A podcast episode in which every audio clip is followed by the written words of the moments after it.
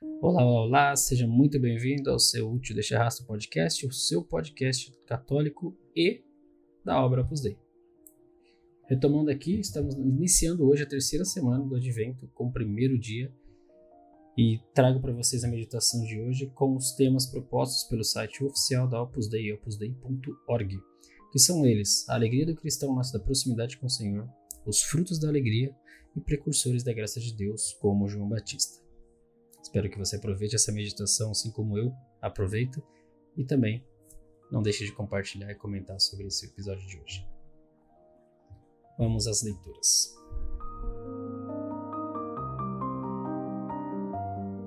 Exulta de alegria, ó Sião, porque chega em teu meio o Salvador.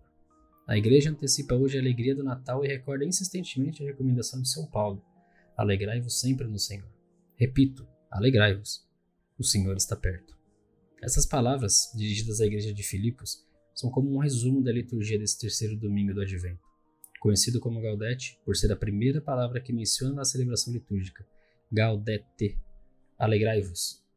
A palavra de Deus e os textos próprios do dia de hoje estão perfumados com a alegria que brota da proximidade do nosso Salvador.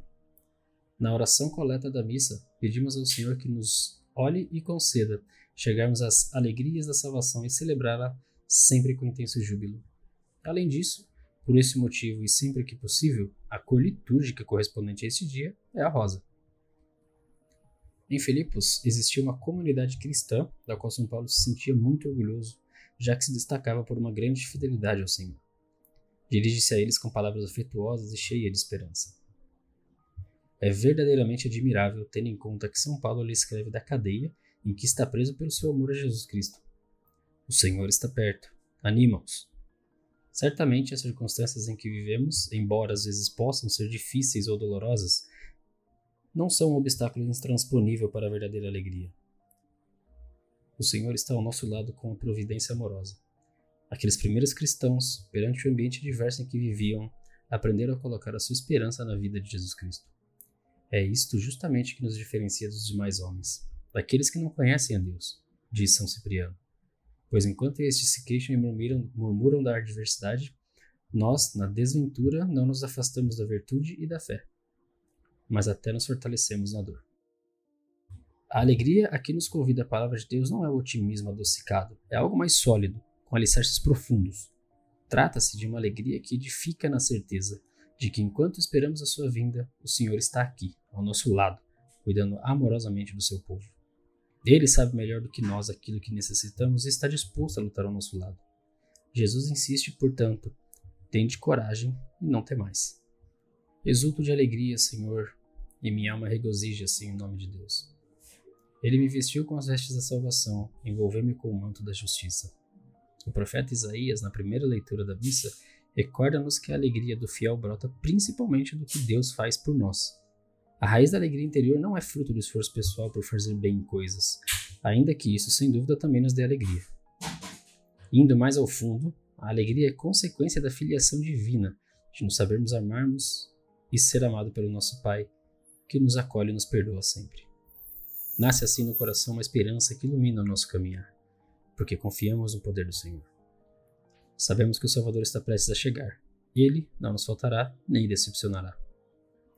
Assim como a terra faz brotar a planta e o jardim faz germinar a semente, assim o Senhor Deus fará germinar a justiça e a sua glória diante de todas as nações.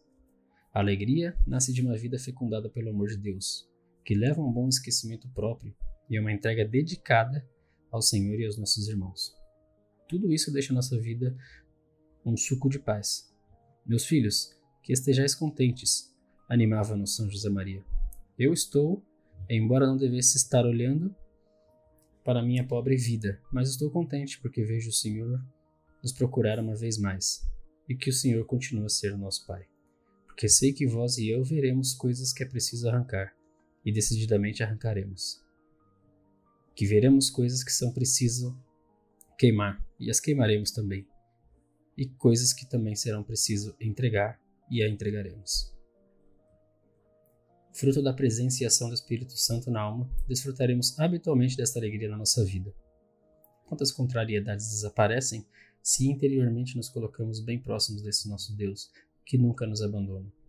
Renova-se com diferentes matizes o amor que Jesus tem pelos seus, pelos enfermos, pelos paralíticos. E o que faz perguntar? O que te acontece? Acontece-me? E imediatamente luz ou, pelo menos, aceitação e paz. Surgiu um homem enviado por Deus. Seu nome era João. Ele veio como testemunha para dar testemunho da luz para que todos chegassem à fé por meio dele.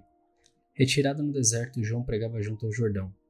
Impressionava o povo pelas suas palavras e pelo seu estilo de vida, a ponto de suscitar a pergunta sobre se ele era o Messias esperado.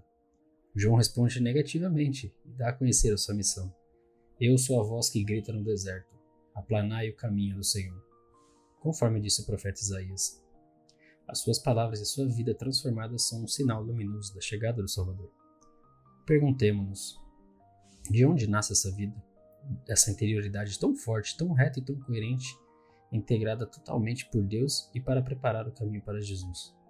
A resposta é simples, da relação com Deus, da oração, que é o fio condutor de toda a sua existência.